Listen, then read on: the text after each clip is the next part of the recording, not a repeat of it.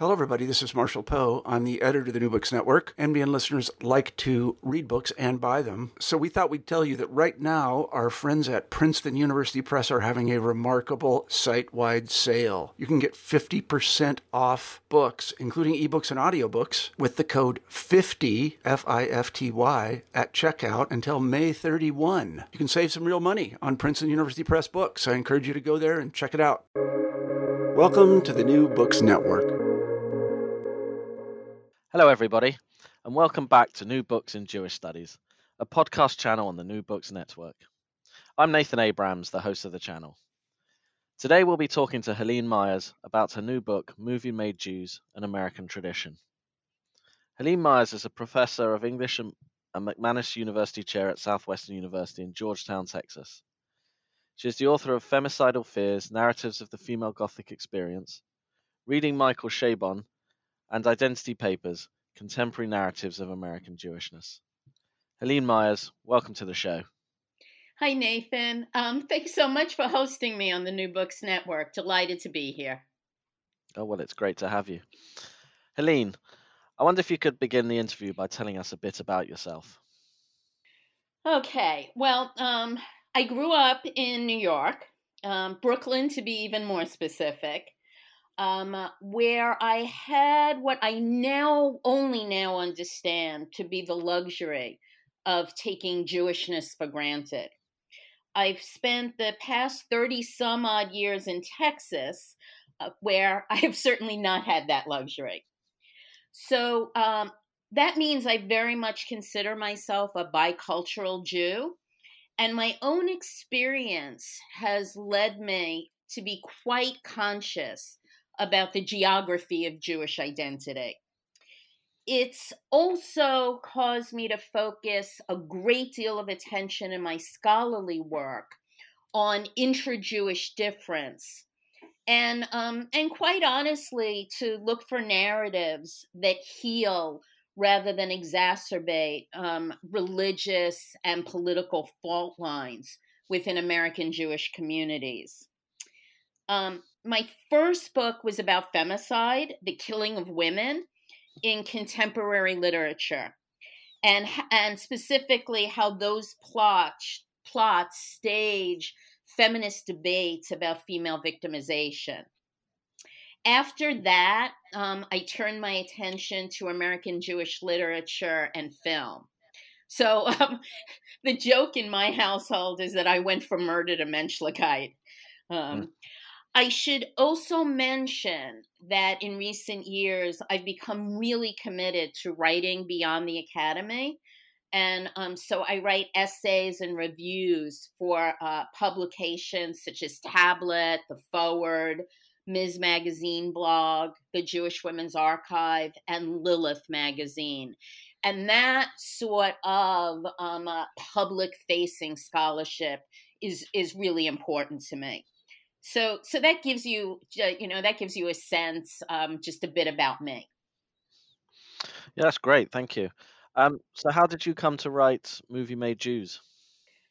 Um, well, Nathan, there are, I think, really two major origin stories to Movie Made Jews.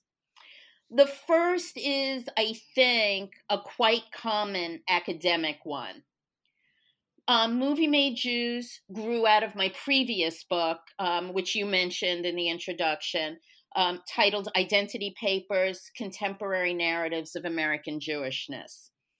That book was largely focused on the American Jewish literary renaissance.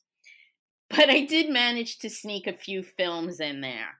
Um, I um, Bo- Boaz Yakin's A Price Above Rubies, which is, I think, a really interesting flick about Jewish women's spirituality. And also um, Harvey Fierstein's Torch Song Trilogy, which is really a classic queer Jewish film that I think is really terrific despite its pernicious representation of the Jewish mother. As I was finishing Identity Papers and I started to teach a course titled um, Real Jews, um, R E E L. um, I realized that I had much more to say about American Jewish movies. And, you know, doing some preliminary research for what ultimately became Movie Made Jews, I discovered that the American Jewish cinematic tradition is much richer and um, diverse than is generally recognized. So that's really one story of how um, Movie Made Jews came into being. But there's another origin story as well. I like to think that I have a pretty good sense of humor, but I'm also um, a serious cultural nerd and always have been. When um, when I was a young feminist critic coming into my own, I found myself um, often appalled and incensed by the representation of women in films. And on occasion, people whom I otherwise really love and respect responded to my ire with um, some version of lighten up, it's only a movie. And so, in some ways, this book is a very particularist refutation of those fighting words. And I really do think of, you know, it's only a movie as fighting words. Um, I take culture seriously because it both reflects and shapes how we think about ourselves and how we think about others. So, the basic premise of my book that movies help to make Jews is just one of the many reasons that those who say it's just a movie are woefully misguided. And um, I'm trying to be tactful and charitable here um, when I'm not in a professional setting words more indelicate than misguided um, would be likely to come out of my South Brooklyn mouth. Right, right. No, it's a very interesting premise that um, you know the idea that movies make make Jews, hence the um, you know there's the move there's the Jews in the movies and then there's the Jews watching the movies, right? Ab- oh, absolutely, absolutely, and um, you know. I think it's really important um, to say that when I first started writing this book, I was only paying attention to what was on screen. And um, of course, I think what appears on screen in the films I discuss is pretty great. Um, however, as I started doing the research, I realized that the Jews that appeared on screen weren't the only Jews being made by these movies. Rather, directors and actors often talked about how making their Jewish movies impacted their own Jewish being and practice. And let me just give you a couple of examples. Making the Protocols of Zion um, caused director Marc Levin to um, rejoin a synagogue after years of being unaffiliated. Making 93 Queen, um, which is a film about the founding of a Hasidic women's EMT corps, gave Paula um, permission to embrace rather than compartmentalize her identity as a modern Orthodox filmmaker. The actor Doris Roberts was thrilled to be a part of Keeping Up with the Steins because she felt the film was a breath of fresh Jewish air. And um, then, um, you know, the more research I did, the more I realized that Jews were clearly being made and remade during production. And then I realized that watching Jewish movies also makes Jews. That is, helps to shape viewers' sense of themselves as Jews. So, watching a screening of Milk at a JCC in California allowed queer Jews to experience queer Jewish pride and to feel represented even as they mourn the passing of an anti gay marriage proposition. That's true, even though that milks Jewishness is really whitewashed in this otherwise stellar film. A Jewish feminist has her big mouth affirmed by Barbra Streisand. And wow, does that ever apply to me? Um, for one critic, the work and joy of L'dor V'dor from generation to generation is done via um, a family screening of Enemies a Love Story. For some Jews, an annual Jewish film festival is a powerful communal ritual, um, like Passover or Rosh Hashanah. So when I invoke movie made Jews, I'm not only talking about the Jews on screen, but also those behind the scenes and those munching on popcorn in theaters or on their couches. Um, unanticipated research gold really led uh, directly to the production and reception angle of the book. Um, so, so absolutely, you know, absolutely, um, not just on the movie made Jews are not just those on the screen. Oh, that's really fascinating. Um, do you have any kind of really famous examples of um, Jews who maybe remade themselves? Um, I'm thinking of Steven Spielberg, um, perhaps with um, um, Schindler's List. No, absolutely. Um, uh, well, I gave you some of. I gave you some, you know, examples. Though it's interesting that your question is fame, you know, is famous, and mm. um, you're absolutely you're absolutely right. Um, uh, Steven Spielberg really had you know really came to a sense of himself as a Jew in making Schindler's um, in making Schindler's List. And what I would say is, I think not only came not only came to more of a sense of his Jewishness, but also came to um, came to wrestle with the anti Semitism that he had experienced in his youth. Um, you know, I don't, you know, I don't do a lot with Spielberg in um, the book, but you know, quite frankly, um, I think that there are bits, you know, that you can begin um, uh, that you can begin to see parts of coded um, Jewishness in um, some of his earlier films, including and especially, um, including and especially E.T. So, um, but that's that's for you know that's for another day and probably another book. Yeah, that's that's fair enough. Um, well, uh, obviously, a question I will ask, I, I might save it a bit later, is um, how you made your choices um, of what to include and not include in the book. Um, before I do that, perhaps you'd like to talk us through um, the structure of the book and and why you and how and why you decided to structure it that way. Sure, sure. Um, I, let me give you um, let me give you a little bit of an overview of the book, and then some things that I think make the book distinctive, which I think get to my decision making process. I should say that from the outset, I was more interested in tracing and helping to shape an American Jewish cinematic tradition rather than providing a survey of American Jewish cinema.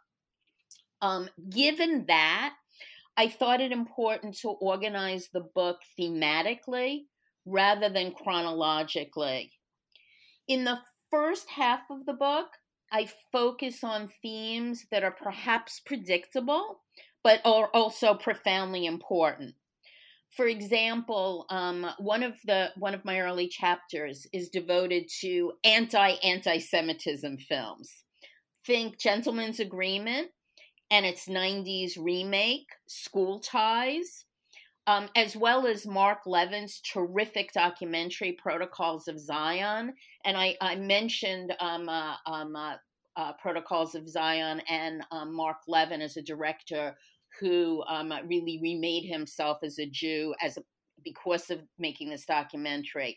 That that documentary is about anti-Semitism after um, 9/11, and um, really resonates um, really resonates um, with um, the situation um, in the states today, and you know, quite frankly, um, uh, internationally. In um, the chapter titled Looking at the Shoah from a Distance, I focus on films that indirectly represent the Holocaust and that I think usefully remind US Jews that the Shoah happened elsewhere. And um, in that chapter, I talk about films like The Pawnbroker, Enemies a Love Story, Crimes and Misdemeanors, and A Serious Man. The, the, then there's a chapter, Assimilation and its Discontents. That chapter treats films that represent the costs of assimilation, but also resistance to assimilation. And um, films like The Way We Were, Crossing Delancey, and um, Liberty Heights. You might remember that Liberty Heights ends with that wonderful scene where the young male protagonists crash a restricted swimming pool. They throw out a sign that reads, No Jews, Dogs, and Coloreds. And then they use letters that they'd have imprinted on their chests um, to spell out the word Jew. It's really an it's really an incredible scene, and um, I would actually I thought fleetingly um, about having that um, scene be the cover on the cover of the book, but um, there were permission difficulties, and um, and actually, I love I love the um, image that's that um, is on the cover. So that's the first that's the first half of the book, and as I said, I think that you know that that those themes you would expect to see in any book on American Jewish cinema in the second half of the book, um, I move beyond the themes that we might um, think of as the usual suspects. There's a chapter titled Assertively Jewish on Screen um, that includes films that, quite frankly, I think of as Jewy with a vengeance. Um, these um, films in, uh, include Whatever Works, Fading Gigolo, Keeping Up with the Steins, and Wish I Was Here. And um, this group of films features Jews that range from the rabidly secular to the traditionally and, you know, not so traditionally observant.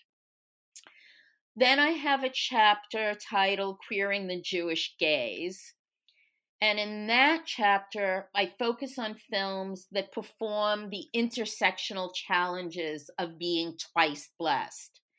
Those films range from Kissing Jessica Stein to uh, Trembling Before God.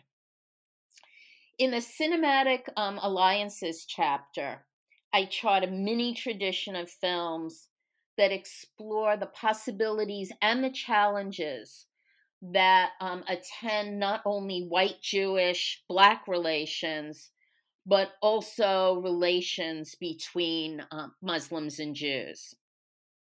And, um, and that seems to me the whole question of Muslim Jewish relations uh, became, I think, much more important um, post 9 11. And then in the in the epilogue, I drive home my argument that American Jewish film history is a narrative of continuity and change by focusing on two very different 2018 feminist documentaries 93 Queen and um, RBG. So that um, so that really gives you a, an overview of the of the book and um, you know how I structured it. Um, I think maybe I should also mention two um two distinctive features of the book. And the first is for diverse reasons. I decided early on that this book was going to include both fiction, film, and um, documentaries. And I also organized the book in such a way that you can either read it from start to finish and get a pretty sweeping narrative of American Jewish cinema, or you can consume it in smaller chunks, perhaps reading a section on a favorite film, reading about a film you've heard about but you but haven't yet seen and if you do that um, there will be all you know spoiler alerts um, um, or reading about a film that you previously didn't know existed. And, you know, True Confessions, I organized it in those so that it was possible to consume it, the book in small chunks. I really wanted and hope that the book provides a watch list for readers. As you know, as a writer, I want to show readers new ways to view films they already know well. But I also want to introduce them to fabulous films that I think um, deserve to be much more widely known. So, um, so I hope that gives you and your listeners, a, you know, just a brief taste of the book. Yes, it does. Thank you.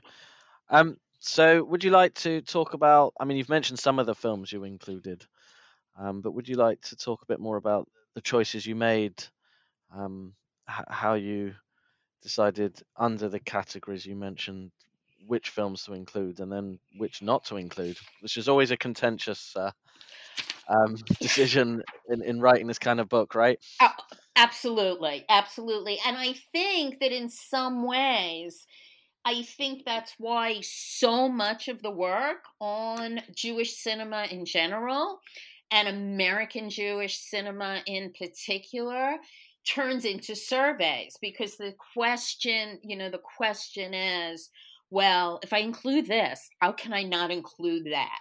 Um, and you know, and you know, everybody's everybody's going to be asking about that. And I, you know, I pretty much decided that I was going to include, first of all, I was going to include films that I was invested in um, for, you know, often for very different reasons, but that I was going to, that I was invested in and that I thought were important. That they were aesthetically significant, that they were culturally significant, that they um, uh, uh, took us in new directions and some new territory. So, so I just basically, as I said, I wanted to trace a tradition, but I was also very conscious that I was helping to shape a tradition.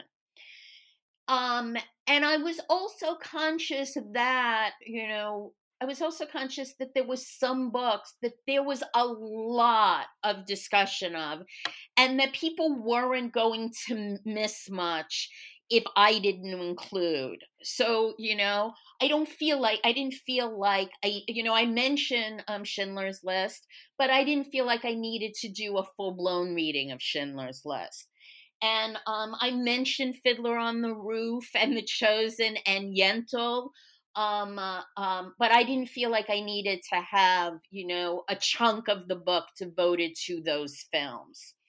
And I, I should say that, you know, Yentl is one of my favorite films, and leaving Yentl out was really hard for me. But I just thought, no, it's, you know, not, you know, not as necessary so that's you know that's how that's how i made some of those really um, hard decisions and what i would say is and you know of course both in talking to people just one on one and in being interviewed invariably someone says well you didn't include this or you didn't include that. And what i would say is i hope that movie made Jews raises a whole set of questions about films um, and you know a specific the specific set of films that i discuss but i hope that people take those questions and those issues and those um, concerns and bring them to bear on the fa- their favorite films or their not so favorite films that aren't included that aren't included in the book and you know so that is my hope that rather than be disappointed that i give people some tools to bring to bear on other films and films that are you know and the films that um either have come out since movie made jews or um uh, or that have yet to be made okay um that, that's that's that's very interesting. Um, I, I, your answer throws up a couple of questions that I have. Um, I'll I'll deal with them in turn. Um, I think first though, uh, out of all the films that you wrote about, which was your favorite? hmm. Nathan, that's an impossible question. Um, it's akin to asking which of your kids is your favorite. And um, those of us who study Torah know that if you have a clear answer to that question, it's really not likely to go well for at least a part of the family, if not the whole mishpacha. Um, but seriously, as I've already indicated, I'm fairly invested in all of the films that I include in the book um, although for sometimes radically different reasons. So I'm I'm not going to play favorites, but I let me highlight let me highlight just a few films here. Um, the way we were has really held up, not only in terms of Katie's story, um, but also because it turns the Jewish woman's gaze on WASP culture and finds that culture wanting. I think that, um, from my perspective, Hubbell is passing as much or much more than Katie is. He's selling his creative soul to make a buck in Hollywood and then to do TV in New York he's really attracted to the creative, ethical, and political standards that Katie represents. Yet they and she are ultimately too much for him.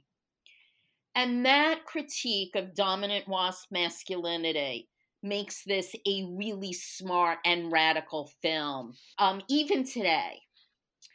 Similarly, in John Turturro's Fading Gigolo, one of the protagonists is a Haredi widow, Avigal, played by Vanessa Paradis. As Avigal is figuring out her own sensual spirituality, she refuses to be cowed by secular cosmopolitanism or Judaic patriarchy. At first, it seems as, as if this is another, yet another narrative of a repressed, imprisoned frum woman. However, this film ends up suggesting that Haredi life has much to contribute to our thinking about ethics and erotic values. This twist is all the more precious when you take into account that none other than Woody Allen plays pimp to Turturro's Gigolo. Um, Crossing Delancey is so much smarter and subtle than many of its critics realize. And, you know, honestly, the reception history of that film, as well as the reception history of Zach Braff's Wish I Was Here, definitely gets from me the um, uh, let me keep this clean, the WTF award. Um, and let me also let me give a shout out to Beth Kruvant's um, documentary Heart of Stone, which is about um, white Jewish alums of a New Jersey high school who work to support a visionary black principal, um, uh, um, Ron Stone, and um, uh, and um, Ron Stone recognized the vulnerability and the potential of young black men who join gangs to protect themselves. And, um, and these white Jewish alums were really determined to support um, uh, that vision and to um, give those young black men an education that could at least approximate the education they had received at the same high school years ago. So um, I'm going to stop there, lest I cover the entire table of contents in answering um, your favorite movie question. So if I said you'd definitely um, put, um, I now pronounce you Chuck and Larry, up there with um, Crossing Delancey, you're not going to be drawn. No. Touche, Nathan. Okay, I will get and um I will give you I will give you that um I will give you that crossing Delancey um, is much higher on my list than I now pronounce you, um, Chuck and Larry. I know. I, I, I, for one, am glad that you've included um, both types of movies for what it's worth, um, because you know, all too often we can miss the significance in films that uh, critics don't like, um, particularly Adam Sandler movies. Right, right. That's and, exactly. And they can have, yeah, they can have just as much to say. That no, that's exactly right.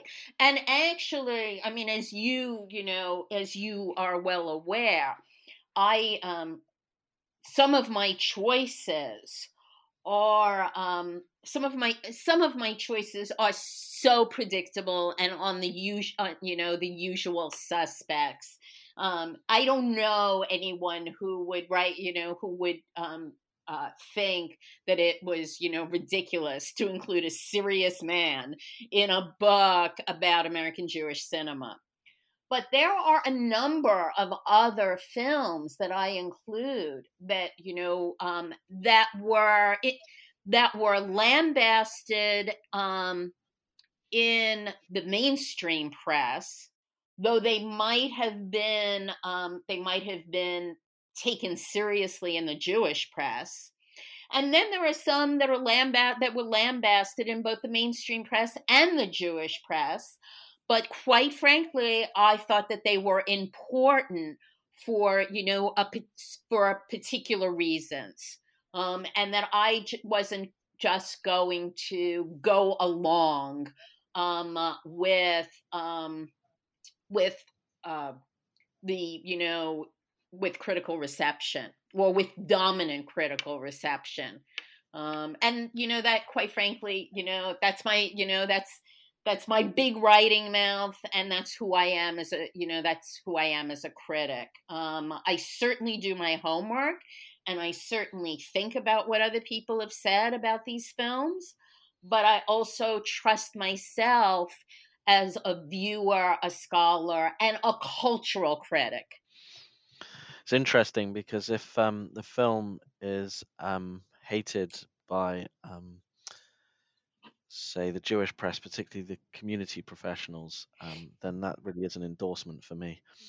But uh, that's just my view on on these movies. right. I maybe we have. I think we probably have. Um, I think maybe we have some different relationships with um, uh, um, with community professionals and um, just as all scholars um, are not alike not all community professionals are alike. Yeah no, that that's a fair point. That's a fair, and i also live in a different country so I, you know i i actually was about to say that i think the community professional class um, in the US is um, fairly diverse and actually sometimes needs to um, needs to pay more attention to inter-Jewish difference and honor and uh, and embrace it rather than try to get rid of it. Yeah, no, that's that, that that's a, that's a valid point. Um, one of the questions I wanted to ask about, I suppose, is methodology. I mean, you've talked through, you know, particularly in the beginning um, of, of our chat about how the, um, you know, you're interested about looking behind the screen, as it were. How do you feel that that Jewish film studies has has treated that? That perhaps, you know, and I include myself in this, we've tended just to look at what's on screen, and how your book has has challenged the boundaries there. Yeah, and uh, you know, it's sort of really okay. Thanks, thanks so much for um, asking that. And I want to talk a little bit about how my book has uh, has challenged that boundary as well as another um, uh, um, boundary. Um, I think that especially in terms of I, I think especially in terms of um, the more survey type books I think you're, I think for the most part, you know, we, always get some tidbits of what happens behind the screen. But I don't, you know, um, you know, off screen, um, behind the scenes. Um, but we don't get a lot of that, and we don't get it systematically. and I also I also don't think that we get a lot of serious reflection on what these films mean to different types of viewers. So the reception angle. What I would say is I think in film studies more generally there are plenty of there are plenty of studies of reception and there are plenty of studies on, you know, production. I think, though, we tend to compartmentalize those studies. So it's either production, narrative, what's on screen, cinematography, reception. Um, and, you know, and quite frankly, that compartmentalization really bothered me. And so I was really determined to challenge it and to transgress those boundaries in writing movie made Jews. And I knew that that was, I, you know, I knew that there was some risks involved, um, but I thought that it was really neat. I thought that it was really needed, and so I went with it. The other boundary that um, that I want to um, mention that I um, that initially I really didn't think of as transgressing, but um, but I realized um, about halfway through the book I was is the uh, is including both documentaries and fiction film. I should tell you, I was about halfway through the book and I was talking to a friend who's a film scholar whom I really respect. And that person, I want to be very careful here and not identify, that person um, said that um, uh, I shouldn't mix documentaries and fiction films, and that that simply isn't done. And actually, that person was that person basically said, "Don't do it," and basically said you can't do it. I'm halfway through this book, and I was, you know, I was pretty shook up. And I certainly talked to other people um, about that, you know, that decision. Um, and ultimately, I decided that not only could it be done, but that it, it should be done, but that I also had a responsibility to explain um, the the boundaries but but the porous boundaries between those forms of film. And that you know so i want us just to think about this. You know documentaries make use of aesthetic features used in fiction films. Characters narrative narrator sound. And fiction films are often historically informed or even historically based um, you know, biopics are perhaps the most obvious example. In addition, at film festivals in general, and at Jewish film festivals in particular, not to mention streaming platforms, viewers experience both types of films. So it really makes sense for a book about the American Jewish tradition to include um, to include both. So I think both in terms of including, you know, behind the scenes and reception, but also in putting together documentaries and fiction films. I think that I've in some ways challenged um, you know, some of the ways we conceptualize traditions. And um, and I did I did so ultimately um, uh, um, very intentionally knowing that I was taking knowing that I was taking risks, but also quite frankly feeling like it needed to be done and um, being willing to take those risks. Yeah, yeah, that, that's very interesting. Um, the the other question that occurs to me, I mean, you've talked about the kind of um, history of the writing about Jews on film in in the United States to my mind, this still is a limited field. Um, there aren't that, you know, like you said, there's just a few books and, and primarily surveys. Why do you think that is so? What do you, if you feel that's a fair characterization? Yeah, no, I think that um, Okay, so I think that I don't want to say I don't want to say internalized anti-Semitism, but I think that there is an inferiority complex about American Jewry and therefore about American Jewish film. Um, so I think that's part of what's going on. And I, you know, as someone who is both a literature and a film scholar and has written on American Jewish literature and film, uh, it's amazing to me how much there's a sense of somehow, somehow American Jewish literature and film isn't good enough or isn't Jewish enough. You get into that whole, you know, too Jewish or, you know, or, you know, not Jewish enough, whatever those terms mean. So I think that that's I think that that's one issue. I also think that there's an issue of that um that people feel like people feel like there really isn't a tradition. That we you know that you know and i found this i found this in sort of you know online commentaries.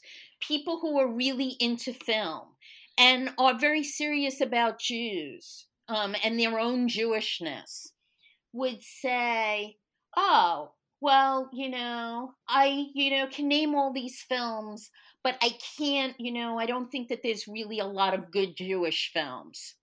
And, or I'm ashamed to say, I really, you know, I really can't come up with, you know, um, anything other than, you know, Woody Allen, who was obviously so problematic um, uh, um, right now. And so that there's this sense of people not, and I think that this applies not only to general viewers, but also to scholars, there's a sense that there really isn't that much here. And what I would say is, you know, when I once I started doing the research, I thought, wow, is is that wrong? Um, and I also think that the survey model, you sort of include everything and so then people, you know, so that there's almost too much and you get overwhelmed.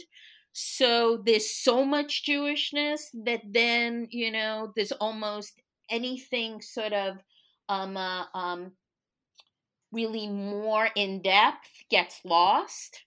So I think so. You know, um, um, I think that it's it's it's about you know so much that then there's you know it, it's everywhere but nowhere in particular. It's um it's a sense of you know a sense of american jewish inferiority. And it's the you know it's the mistaken notion that there really isn't that much there. And some of those overlap and some of those um some of those contradict one another. But i think that they accumulate um, to um, they accumulate to um, mean that people don't think that there's there's really um, there's really enough material to write yet another book on American Jewish cinema. Thank you. That's that's very interesting. Um, well, Helene, Helene uh, we've taken up a lot of your time, but before you go, would you like to tell us what you're working on now? I have a couple of projects percolating uh, that I'm not quite ready to talk about. Um, I tend to write shorter essays and reviews as I figure out the shape of book projects. Um, but let me um, let me talk briefly about two recent uh, pieces that indirectly relate to movie made Jews that might be of interest to listeners. Um, Aftershock, which is a documentary by um, Paula um, uh, Eiselt and Tonya Lewis Lee um, about the epidemic of Black maternal mortality and what can be done uh, to stop it. Recently premiered at Sundance, and it's also going to be shown at um, South by Southwest. It's really terrific, and um, my review of it appears in uh, Lilith. And um, you might remember that I mentioned Eiselt. Um, her debut film was 93 Queen, which I discuss in the book. And um, she is clearly a director to watch. Um, I also just wrote a piece about Therese uh, Shechter's My So Called Selfish Life. It's a really smart um, documentary about women who choose to remain child free. And um, I wrote that um, piece for the Jewish Women's Archive. Um, the J, interestingly enough, the J word is never used in the film, but there's a strong Jewish subtext throughout. And um, and recently talking about movie made Jews to a group at the Stephen Wise Temple in um, L.A reminded me how much I love to do um, adult education. So um, I'm always happiest when my writing life and my life as an educator um, commingle. So you know that's what that's what I'm up to these days. Well, Helene, that sounds great, and um, we look forward to um, reading what, what, whatever you come up with next. Um, when and, and and do let us know when when when that's ready for us to read, and we'll have you back on the show. Um, but for now, I'd like to say thank you very much for being on the show today. I really enjoyed it, and take care. Thank you, um, Nathan, um, for hosting, and um, really, really a pleasure to talk with you.